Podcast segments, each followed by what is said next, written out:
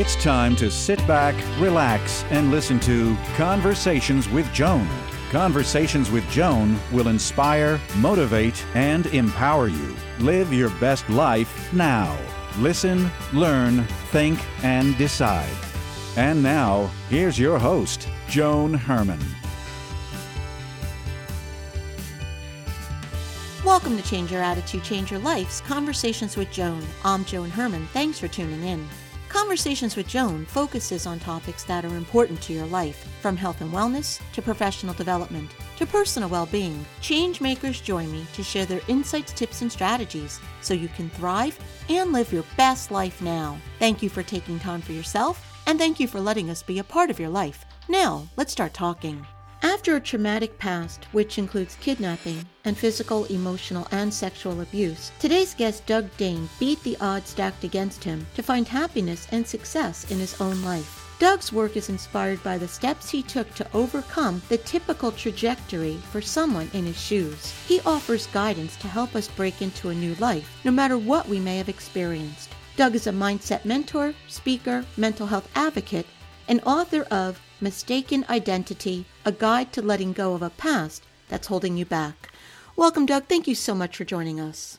My pleasure. Nice to be here. So, Doug, I, I want to start off by talking a little bit more about you and your life story. Yeah, sure. Um, I guess I, I kind of start uh, in the middle of the the life story. So it was uh, it was basically 2000, 2001. I was about 39 years old, and my second marriage had failed. All my relationships had failed, or I had, I had wrecked them. And uh, uh, you know, I was a good guy, and I was doing well in parts of my life, but for some reason, I just kept wrecking relationships. So I ended up in counseling, and um, the lady was uh, uh, started asking me some typical questions they ask you in terms of family history, and I didn't have a lot of answers. And um, she said, uh, "Well, you're obviously your your way's not working.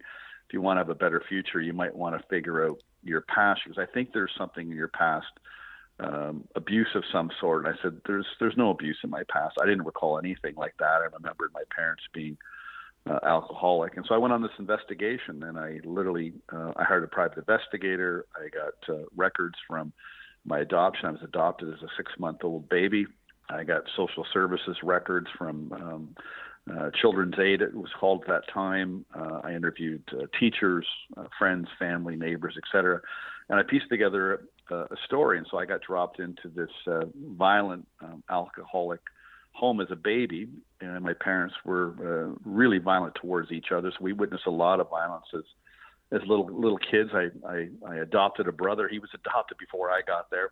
And um, anyway, so the first 13 years of my life were witnessing violence and being on the end, other end of emotional and physical abuse, primarily at the hands of my my mom, but also, of course, watching my dad um, mistreat and, and beat my mom. And um, at 13, um, I uh, literally threw my mom out of the house. My parents were fighting. I, I picked her up, carried her outside, called the police, and they came and, and took her away. She never came back. And then I went, as I say, looking for love in all the wrong places. And um, I was skipping school and out uh, wandering the streets all the time. I Ended up in this ring of pedophiles um, and sexually abused over two years by uh, between four men. There was uh, 23 boys in this ring, and at 15, um, and that ended in ended in kidnapping. Um, the guy that was abusing me primarily was trying to escape arrest. It was on the news, and um, the police were on the trail of these men, and so we uh, left for a week and then came back. And then uh, um, that, of course, coping turned to drugs and alcohol. And I was drunk and stoned from basically 15 to 23. Didn't finish high school. I barely made it into grade 10, and then just working in in jobs. I came from a very poor family, and so I was, you know, working in in uh, sort of a blue collar environment. And um, then I got into business at 23. Um, I don't know what got me into that, but um, failed miserably. Had a couple of businesses, got in business with a, a bad guy, and uh, ended up going bankrupt, landing on my feet, and then finally I figured out how to uh, earn money, and so I became successful in business. So that was basically 25 through uh, through 40, and then this relationship fails. Um, all this story comes out that I just told you, and uh, I got this bright idea that in order to let go of it all, um, I felt that the truth would make me free. So I wrote my story uh, mm-hmm. and it was on the national newspaper here in Canada. Then I was on national television, and then people asked me to start speaking, and um, people were coming to me going, "How did you go from you know that violent, traumatic childhood and all this, all the the trauma, guilt, and shame that goes along with it? How did you break free?" And I broke free in some respects, but not in all respects, and so. Uh, that point then began a pursuit to figure out how did I do it and how could I tell you or help you because 60% back then and still today 60% of adults have suffered some form of adverse childhood experience yeah. whether it be emotional physical sexual abuse or witnessing violence. And so i've been on a pursuit uh, ever since and um, that's kind of the Coles Notes. Everything that you just described any one of those things could have completely destroyed a person. And yes. did you ever have a time when you started to feel sorry for yourself? You got into that victim mentality. Oh all the time yeah, yeah. I mean, it was a real, uh, you know, I I say to people that I work with, like we're real hypocrites, and what I mean by that is I was, you know, saying one thing and doing another, pretending one thing and and feeling another. So I was a really great actor, uh, mm-hmm. meaning that I acted like I had it all together, and I, I did have it together with respect to my career, and, and I was a good person, and you know, people liked me, and I was a nice guy um, but uh, internally, um, for the longest time, I just kept going, what the heck is wrong with me? And so up until where the article came out, the story came out, I just had this lingering feeling. I was depressed and anxious and nervous, uncomfortable around the people. You know, one of the chapters in my book is called Sweaty Palms, Big Heart, because I'd sweat all the time whenever I was around with people. And I really struggled. I didn't know why. And then the story came out, and that, of course, explained a lot. Mm-hmm. Um, and then I was able to release, like literally when I went public, the guilt and the shame of the story all fell away, and my my perception on it changed dramatically. And that's what really was a big part of the healing is I just changed my perception on the story that it was it was a, a gift, not a curse. Mm-hmm. So almost immediately that changed. But you know, 2000 through to you know uh, now, uh, even up until a couple of years ago, I was still you know, just still struggling with these things and, and just this, this lingering feeling and um, and even being aware that I had it and unable to shake it. Um, yeah. And so, yeah, of course, I definitely experienced those those feelings. And I understand when you say that we're all good actors because mm-hmm. that was my life when when I started this work. This work came out of the result of a lot of pain and, and trauma in my life, and in a period of five months, my 23 year marriage ended. My mom died. My sister died. My son left for school. So it's like I had this life one day and then it was just completely ripped away from me. And so I started doing this work around changing your attitude, changing your life. And, and really that started, there wasn't a whole lot of thought behind it. It was just because I knew I had to get my head in the game if I was going to survive any of this. And so I would mm-hmm. co- go out in, during the day because I'm the rock for everyone. So I was this strong person and everyone saw me as, like you said, all together. And I would go home at night and lie in the fetal position on the floor and sob.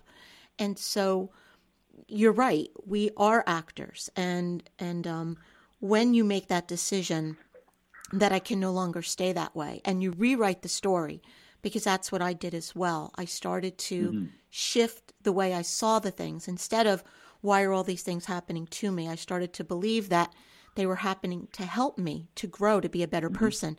That was really a turning point for me. Mm-hmm. It's good.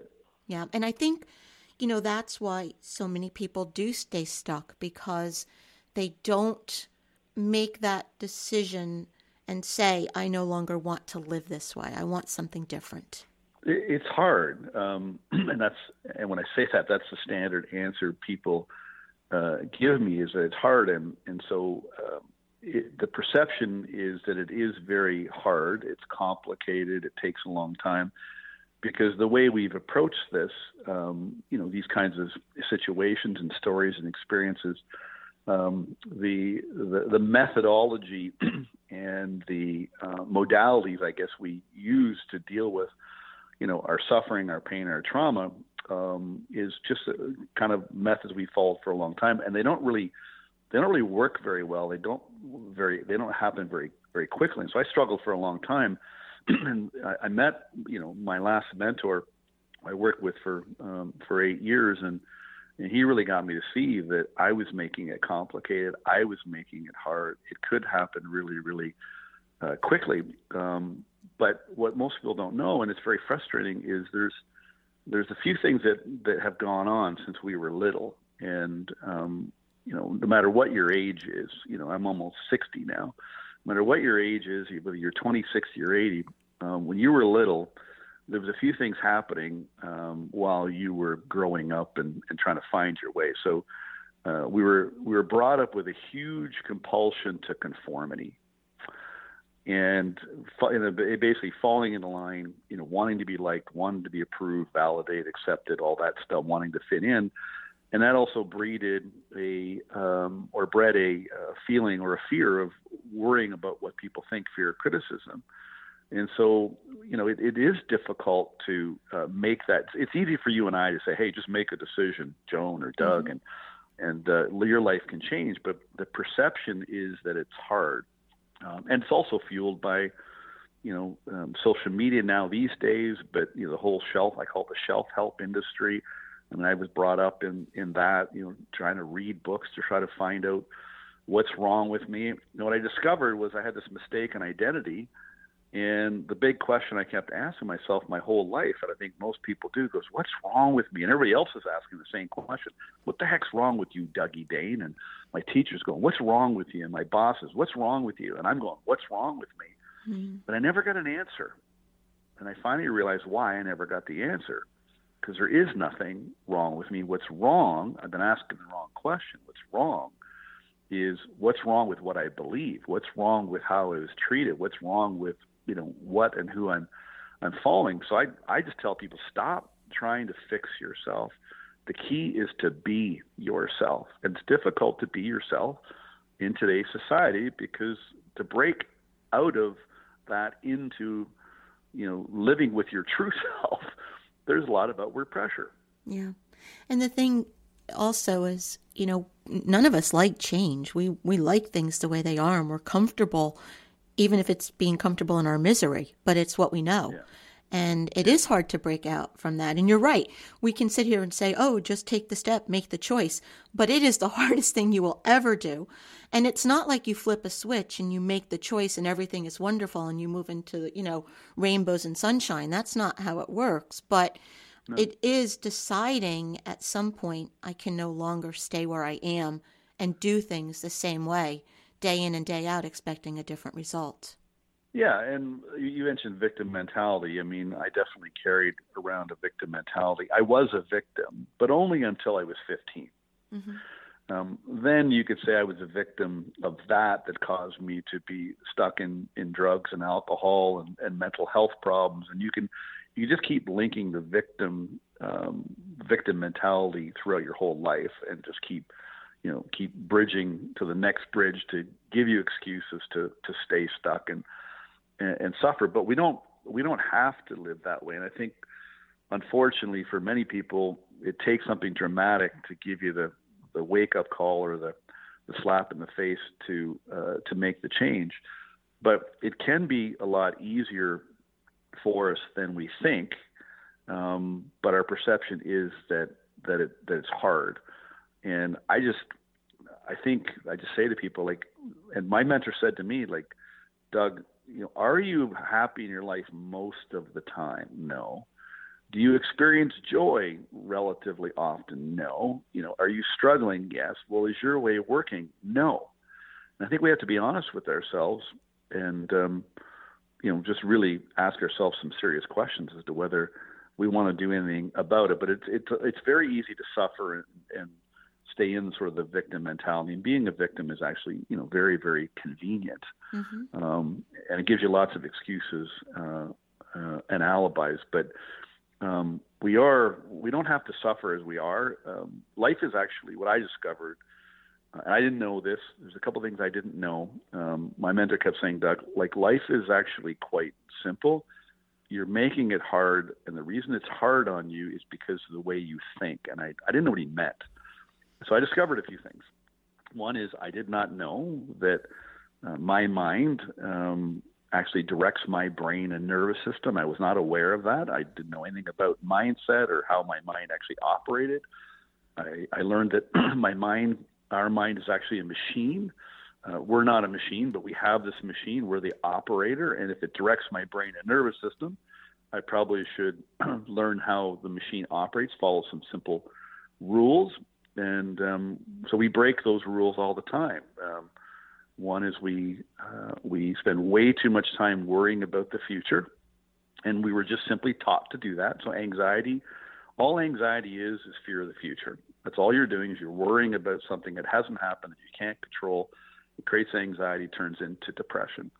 And then frustration is simply looking backwards on the past with guilt or regret. And regret turns into resentment, and guilt turns into shame. And um, our mind does not operate that way. Our, our mind only operates properly in the present moment, much like a GPS. Our, our mind's just like a GPS, it operates in the moment, course correcting you turn by turn as you drive.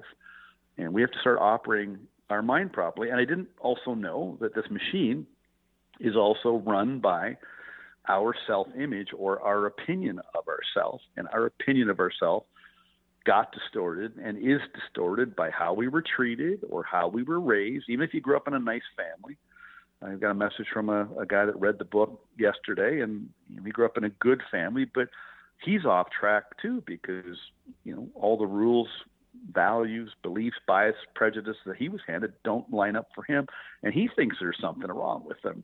And so we just got to get clear on on a few simple things, and then life doesn't have to be so difficult. It's always going to listen.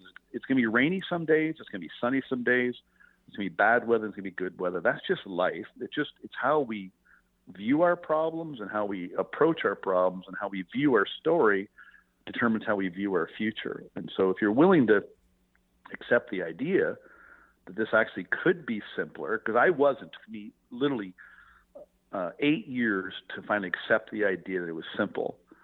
And then when I did, then it got really simple and easy. Doug, for someone who's listening to us right now and real, uh, you know, wants to make the type of changes that you've been talking about, what is the best advice you can offer that person to get started? Well, I think I think it depends on how you want to do. it. If you want to do it um, by yourself, a lot of people want to do this by themselves because you know they don't want to admit um, what they're struggling with. But I, I think the first, the starting point always is decision. You have to ask yourself a couple of questions I just mentioned, and that is, you know, is is my way working? You know, um, am I struggling? There must be a better way because um, we uh, we're not living naturally. That's why we're in such conflict because we don't operate naturally. We're operating uh, just unlearned behavior that makes us feel you know bad. So I think the first step is decision. Ask yourself a couple of questions. Um, I think it'd be a good idea. I don't think you have to you know go into your past too much. Um, uh, you know you don't want to dwell on your past. What I, I didn't dwell on my past. I just simply assembled my past and my my mentors kept saying, "Hey, like do not stay stuck in the past. Do not focus on the past. At least assemble a little bit of information that can kind of explain how you got here and why you uh, believe what you do or why you feel the way you do about yourself. And that's basically what my book is designed to do: is to kind of realize, you know, what is what is a what is a mistaken identity. Um, what is yours and how did you get it? Because you have to learn that in order to unlearn that. And so I think, you know, you could do what I did and gather a bit of information and facts, even get your pen out and ask yourself a couple of couple of questions, you know, um, where did I get all my beliefs from? You know, where am I struggling in my life? What are the areas? What are the problems I'm facing? And It all comes down to belief. Everything is everything is run off belief. So you just have to ask yourself, what are the beliefs I have that are causing me to do what I do? and causing me to struggle. Uh, you might want to go if you've been through a traumatic you know situation like me. You might want to talk to somebody professional. It's a counselor that can extract the story. But you know, I warn people don't stay in counseling or therapy because generally you just continue to talk about the past, and that's where you stay stuck. At some point, you have to, you know, once you've assembled it, then you have to let it go. I think that would be the starting point. Um, and I think I'd also find somebody that has freed themselves um, from uh, a similar story like you or like me and and just follow one person Um, stop following, you know, everybody. Stop buying all these books. Stop listening to all these YouTube videos.